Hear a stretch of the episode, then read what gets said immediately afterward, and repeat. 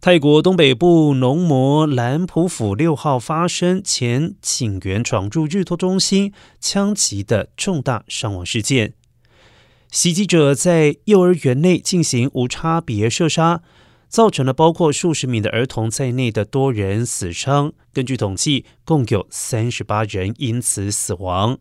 泰国警方称，三十四岁枪手潘亚曾经是一名警察，后来因为毒品相关原因被解雇。据了解，凶手行凶之前服用过毒品。泰国总理帕拉育表示，这是一起令人震惊的事件。他向遇难者家属表示慰问，他还命令所有机构紧急救治伤员。